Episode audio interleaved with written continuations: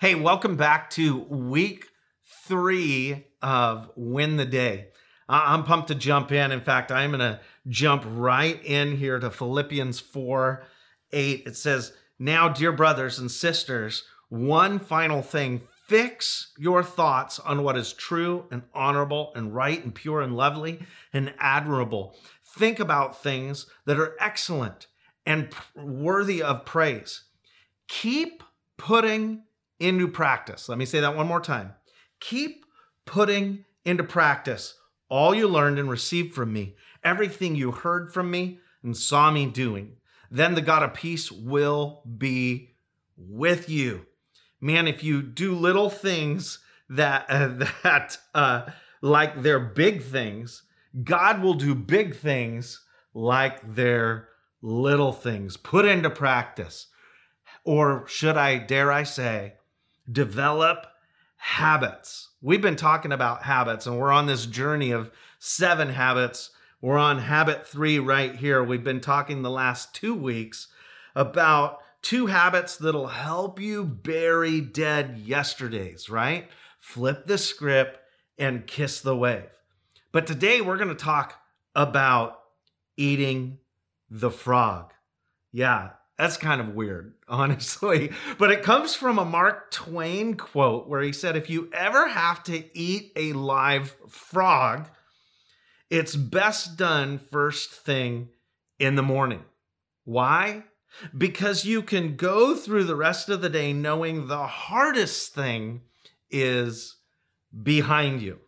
Okay, that is an extreme illustration and makes me instantly have David Blaine magic trick flashbacks where he has frogs come up into a water glass. It's awesomely disgusting. YouTube's available. Anyway, uh, some habits will propel us forward, like the habit of prayer, uh, reading scripture daily, church, uh, eating healthy, exercise, reading. It's not that these are the worst things that could happen to your day if you do these, right? They're just maybe the most important things to have in your life's rhythms. We should really look at the rhythms of our day, the rhythms of our week, and see if what we're doing is helping us eat the frog, if you will. Let me put it this way the thing you keep putting off that you know will make you a better you, like that is your frog. That's your frog. The best way to eat the frog is to do it at the beginning of your day. Get it out of the way. First thing, prioritize it. Number one, that you could start your day with with eating the frog. And and we're not talking about superhuman habits or uh, or work here. We're talking about doing your part so that God can do His. In fact, it's our big idea today. If you want God to do the super, you've got to do the natural. You maybe have heard it said this way work like it depends on you, pray like it depends on God. According to Duke University, 45% of daily behavior is, is automatic. And now that's not bad unless that behavior is bad habits, right? And then it's bad. Habits are the way that that we put things on repeat and without that ability to automate, we would have to return to everything every single day. Plenty of great movie made on that concept, right? One of the interesting stories in Win the Day was Steve Jobs and the reference to the fact that that the reason he wore the same outfit every day is it was one less thing or exercise he had to engage his mind in so that he had his brain power, his full capacity to make some new decision during the day. That is crazy that his wardrobe was that much of a drain, right? But he developed a rhythm. If you want to win the day, you've got to identify the habits that have a high return on investment. Mark Batterson says, and ritualize them through well designed routines. That said, you've got to reevaluate those routines with a degree of frequency. So we need these habits, right? We need to, we need habits. What do you call it? Habitualization? Is that even a word? I don't know. Anyway, it's just a good thing. It's it's a good thing for our life, but it's also a God thing. And I think that's what we need to see in that passage from Philippians. That habits, or as Paul writes into the Philippian church, practices can save us an incredible amount of time and energy, but yet they can add so much to our life. If we want the peace God sent Jesus to make a way for, right, in our world, we have to put into practice the life Jesus challenged us to live. That Jesus like life. And one habit at a time, one spiritual discipline at a time, our life becomes the ultimate source of, of stewardship and, and it becomes more full and more full. We should make the most of this life. And uh, how do we do this? Like, how do we do it in the natural, right? Uh, I, I think we we do it um, uh, by habit, picking the right habits. We do it by by habit switching and we do it by habit stacking. So we're going to jump into those thoughts, right? Thought number 1, habit picking. While this is is deeply spiritual, it's also deeply personal. I mean, pick a habit. Pick a habit, any habit. Just draw one out of your mind. It could be physical, relational, emotional, mental, uh, financial, spiritual. Uh, for the sake of simplicity, how about we give a, a couple of examples here? Um, Maybe it's doing your age in sit ups or push ups. Uh, it could be uh, starting a gratitude journal. We talked about that a couple weeks ago, and and you have a certain quota of gratitude, like one gratitude a day or five gratitude a day. Um, it could be five minutes of meditation or daily Bible reading plan. Pick a habit, any habit, and you have to make it measurable, meaningful, and maintainable. Eating frog, frog is making time for the important things over and above the urgent things. Most goals are important, but they aren't urgent, so they fall off the habit train, right? It, it, it is best to pick your habits wisely. In fact, you should first choose a habit that will gain the most return on your investment. It's it's the first domino of your habits, if you will. Interesting story about dominoes. Uh, Lorne Whitehead is credited with an insightful discovery in the world of dominoes and chain reactions. Whitehead discovered that a, a, domino is capable of knocking over another domino that is one and a half times its size. So, for instance, this little uh, domino, two inch domino, could knock over a three inch domino. A three inch domino can knock over a five inch domino and ad infinitum. Now, I'm a geek, so I jumped into an Excel document, did the math, and it's crazy what this can do. By the time you get to the 17th domino, you could topple the Columbia Tower, a domino the size of the Col- height of the Columbia Tower. The 19th domino could cartwheel the 163 story, 2,717 foot tallest building in the world in Dubai called the Burj Khalifa, I think is how you pronounce that.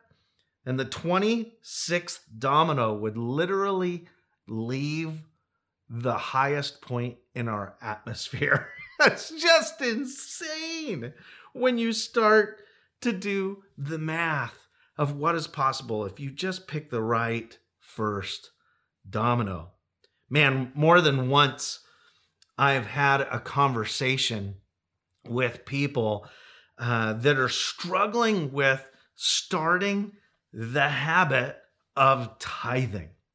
And uh, God challenges us to to keep our hearts in check with this practice of giving the first 10% of our income to the church. And uh, many a circle of conversation have happened over the course of my life, but God knows that finances are a root of evil if we allow it to dominate us or master us in our life. If it becomes our focus, we do unthinkable things to move ahead financially. And to bring our hearts into alignment with what he teaches, he encourages us to not only set aside the first 10% of, of our harvest, if you would, that's the language of the Old Testament scripture, and, and the, what the illustration they understood at the time. He said, Give 10% of your harvest, the first 10%.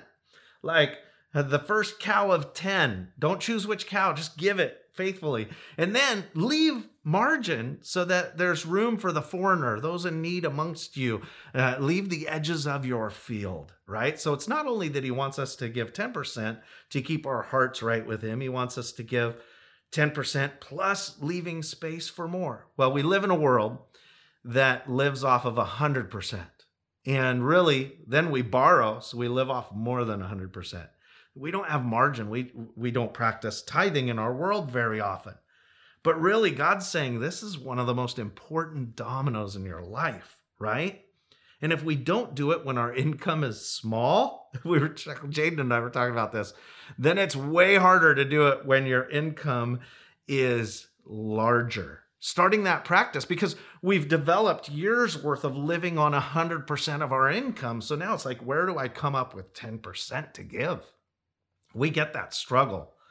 But yet, what if we're calling our life into obedience in some of these areas? How do we go back to that first domino and start where we're at? Well, more on that in a second. In the book, Your Future Self Will Thank You, Drew Dyck writes on self control in the Bible and brain science about this. He says about habits, he writes, Not all habits are created equal. Some habits, in addition to changing one's behavior, encourage better behavior in other areas of your life as well. So it's like two for one, right? Researchers call them keystone habits, and they have a synergetic effect synergetic. I, I, mean, I usually use that word every day. Do you use that word every day? It means they cooperate and work well together. Okay, moving on. Uh, there are at least three spiritual practices that qualify as keystone habits prayer, Bible reading, and church attendance. Man, in, in the book, he uh, Drew notes another author, uh, David Mathis, who sums this up. He says, the reason corporate worship may be the single most important Christian habit and our greatest weapon in the fight for joy is because, like no other single habit, corporate worship combines all three essential principles of God's ongoing supply of grace for the Christian life hearing his voice, right? When we're reading the scriptures, hearing his ear or having his ear in prayer, and belonging to his body in the fellowship of the church, of the family. Like I said, as I pretended to be a mob boss last week. Anyway, just uh, the, that's the reality, right? So in picking habits, make sure we pick the one that gives these trajectory type results, these keystone habits. So what what are the keys uh, to make sure that these habits include? One, it has to be measurable. If you want to read through the New Testament in a year, how, uh, make sure it's measurable. You're going, well, yeah, the measure is I want to read in the next 365 days, I want to read through the whole New Testament. So what do you do? How much do you read a day?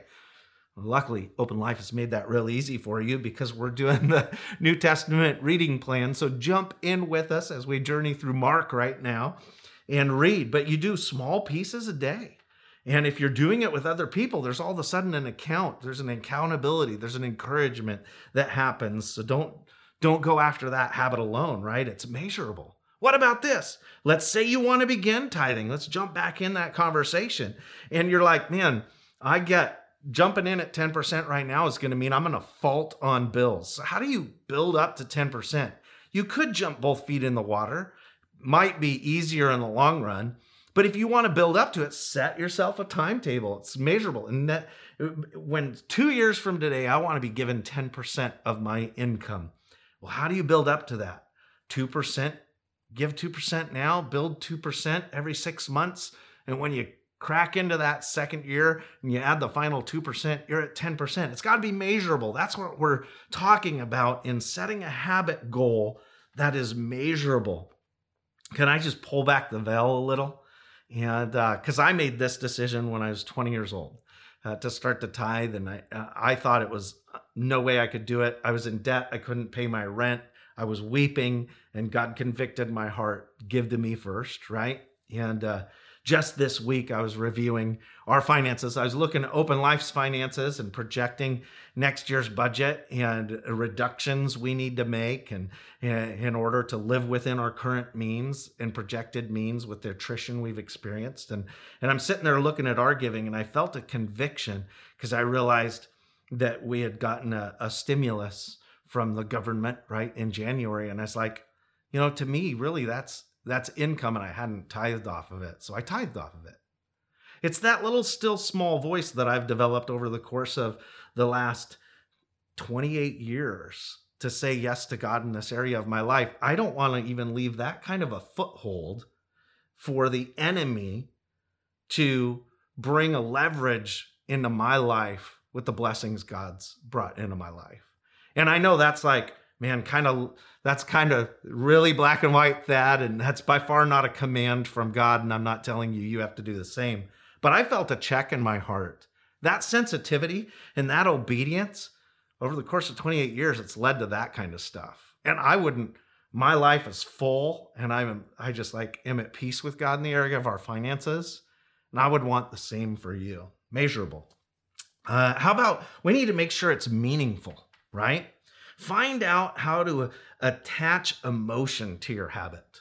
And you could do that in many ways. Like really there needs to be a reward, right? And and the the meaningful elements often in the reward will always choose meaningful over mundane. But we'll also do the mundane to get to the meaningful.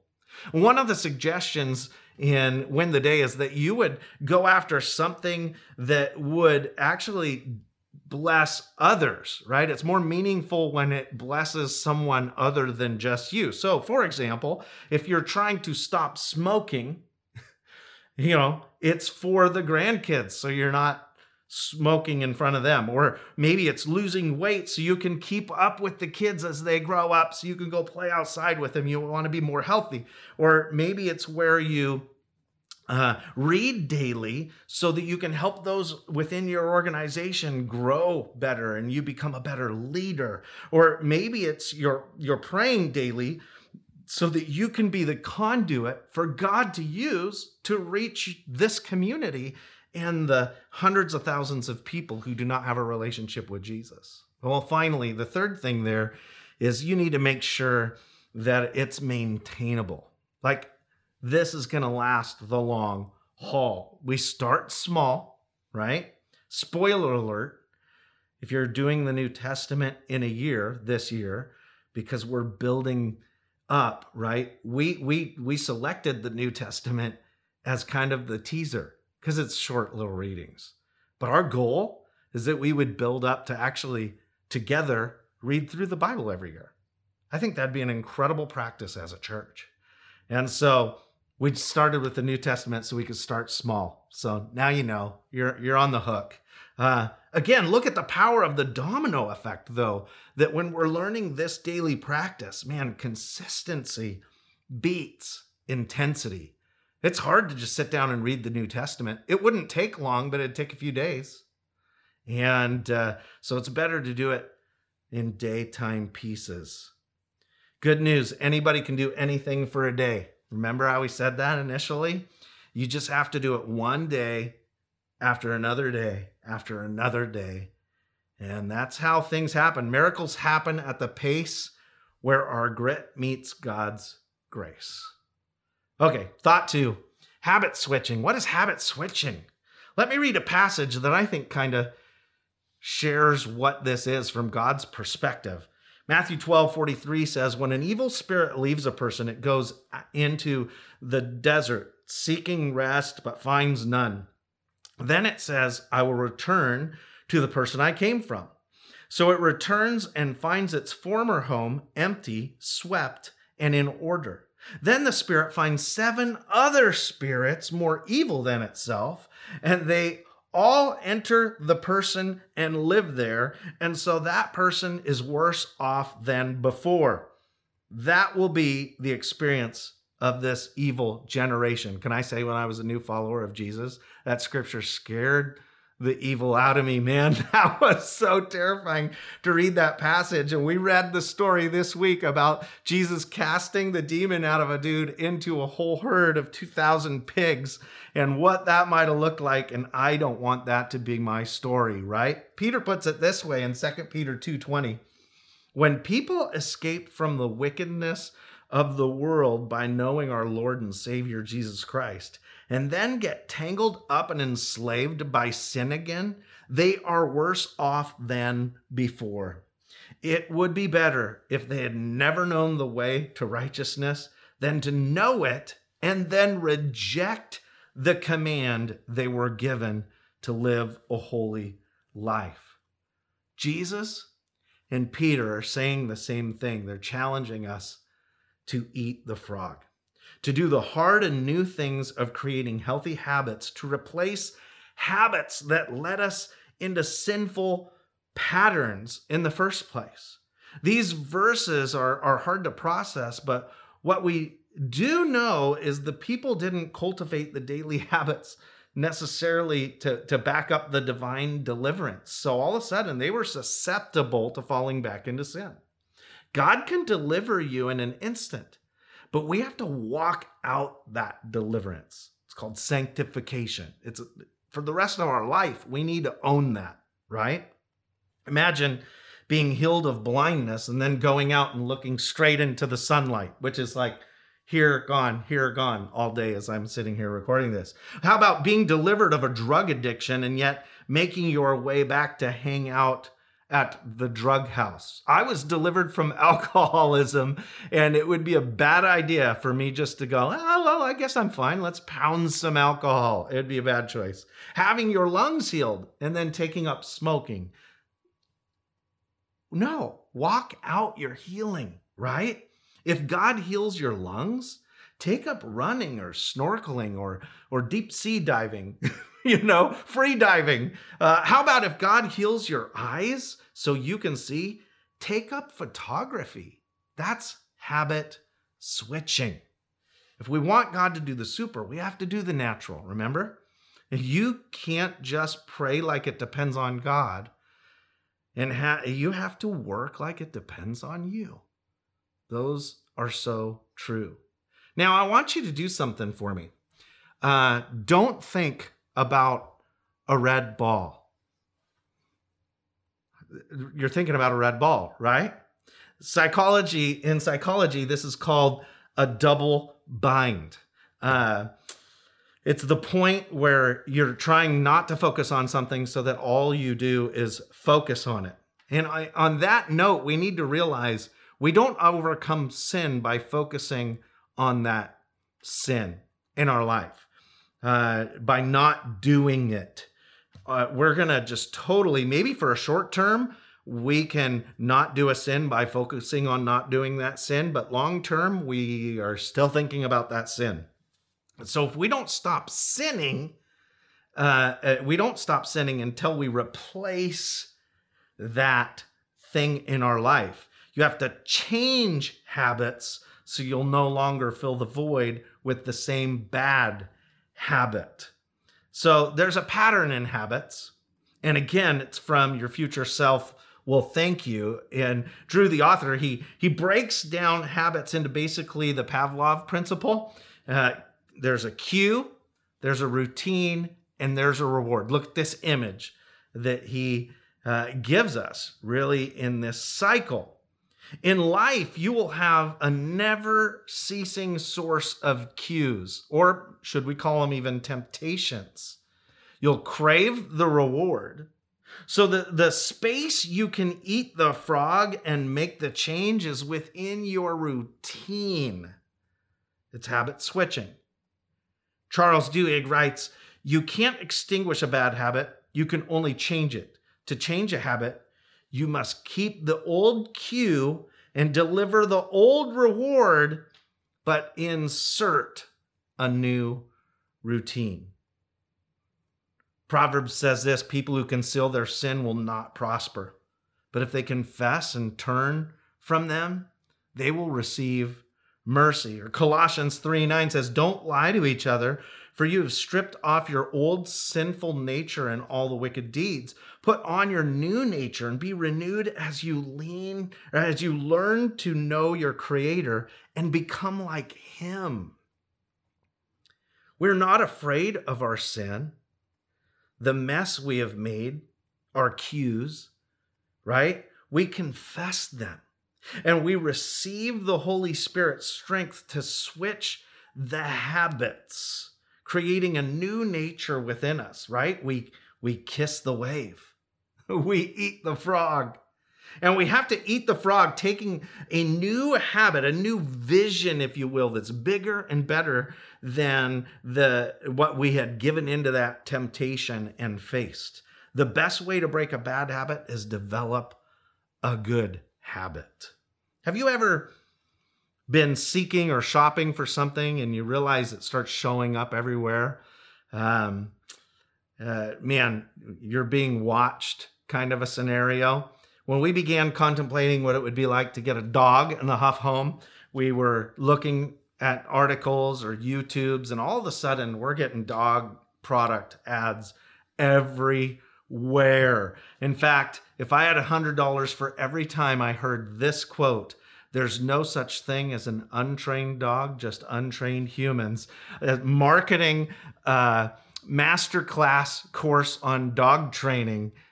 I see it still like every day. So, uh, what is that? That's an algorithm, right? Computer smart people figured out how to watch us, listen to us, track our purchases, and know what we're thinking before we think it.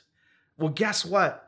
Your brain works like this. Honestly, your brain works the same way.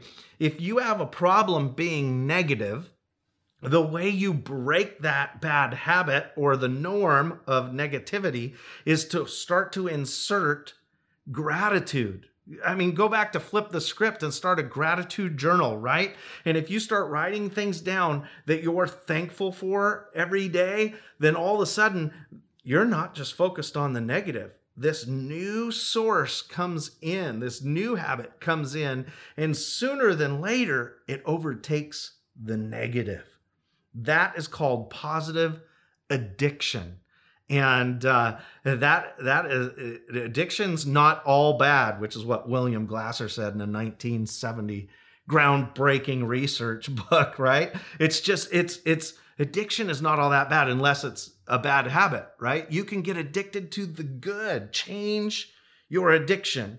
Much like an algorithm, you put in positive things, habit switching. Finally, habit stacking. What is habit stacking? It's it, habit stacking is coupling our habits with daily rhythms and rituals. And Acts 3 1 talks about a moment of habit stacking. Peter and John says went to the temple one afternoon to take part in the three o'clock prayer service. Now, Peter and John were simply walking in their daily rhythm, three o'clock prayer service, right? Three o'clock hits, they're going to pray. Now, just so happened because they did that, they were in a place for God to do a miracle through them with a gentleman who had not walked, and he ends up jumping, leaping, and praising God over this moment. But the habit stacking was three o'clock and prayer. The results of this habit empowered their boldness and made them a vessel the Holy Spirit could flow through and outpour such a tangible expression of the faithfulness of the gospel. We often share this during baby dedications, but at first, it first arrives like clear back in Deuteronomy in the Old Testament. God not only gives us commands, he gives us a daily ritual and habit in instruction. Listen to this Deuteronomy 6 4 says, Listen, O Israel, the Lord is our God, the Lord alone, and you must love the Lord your God with all your heart, with all your soul, with all your strength, and you must commit yourself wholeheartedly to these commands that I am giving you today. Repeat them again and again to your children. Talk about them when you're at home and when you are on the road and when you are going to bed and when you're getting up. like normal tasks, but now you're stacking talking about the scripture. Verse 8 says, Tie them to your hands, wear them on your forehead as reminders, write them on the doorposts of your house and your gates. If you simply pray and read some scripture when you go to bed and when you wake up in the morning, just as that challenges us, you've inserted a stack, right, with a natural rhythm of your day. When you're driving, if you talk about the scripture, when you're going, when you're coming, all these things are habit stacking moments. Now, here's the good news some of you are already habit stacking. Maybe you pray before your family meal together. Man, you're not even aware of it, but you're habit stacking prayer, food, right? and you've got to stack those really hard habits and the keystone habits with rituals, though, that uh, that come naturally, like put on slippers, pray to the Lord for my day. So first thing, you're eating the frog. Man, if you want to go to church weekly as a keystone habit, and you drink coffee every day, get a coffee on your way to church. Oh, come on, because God plus coffee equals life to the full. Wait, that's not in the Bible. Anyway, do you hear what I'm saying? Habit stacking, good habits always come back to bless us, but bad habits always come back to bite us. The good news is almost anybody can accomplish almost anything if they work long enough, hard enough, and smart enough by the power of the Holy Spirit. Our action thought is eat the frog.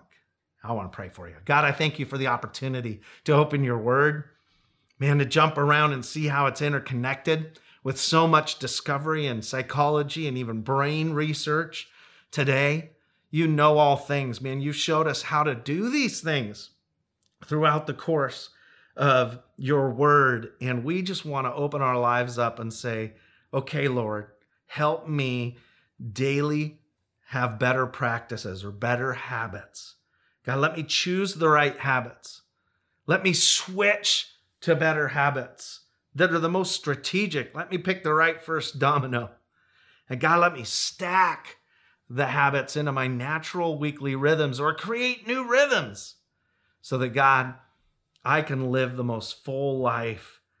I want you to do the super. I'm willing to do the natural. And I thank you that you tell me I can do it with your strength and power at work within me. Thank you, God, for this opportunity to grow in you. In Jesus' name, amen. Bless you, and we can't wait to see you next week.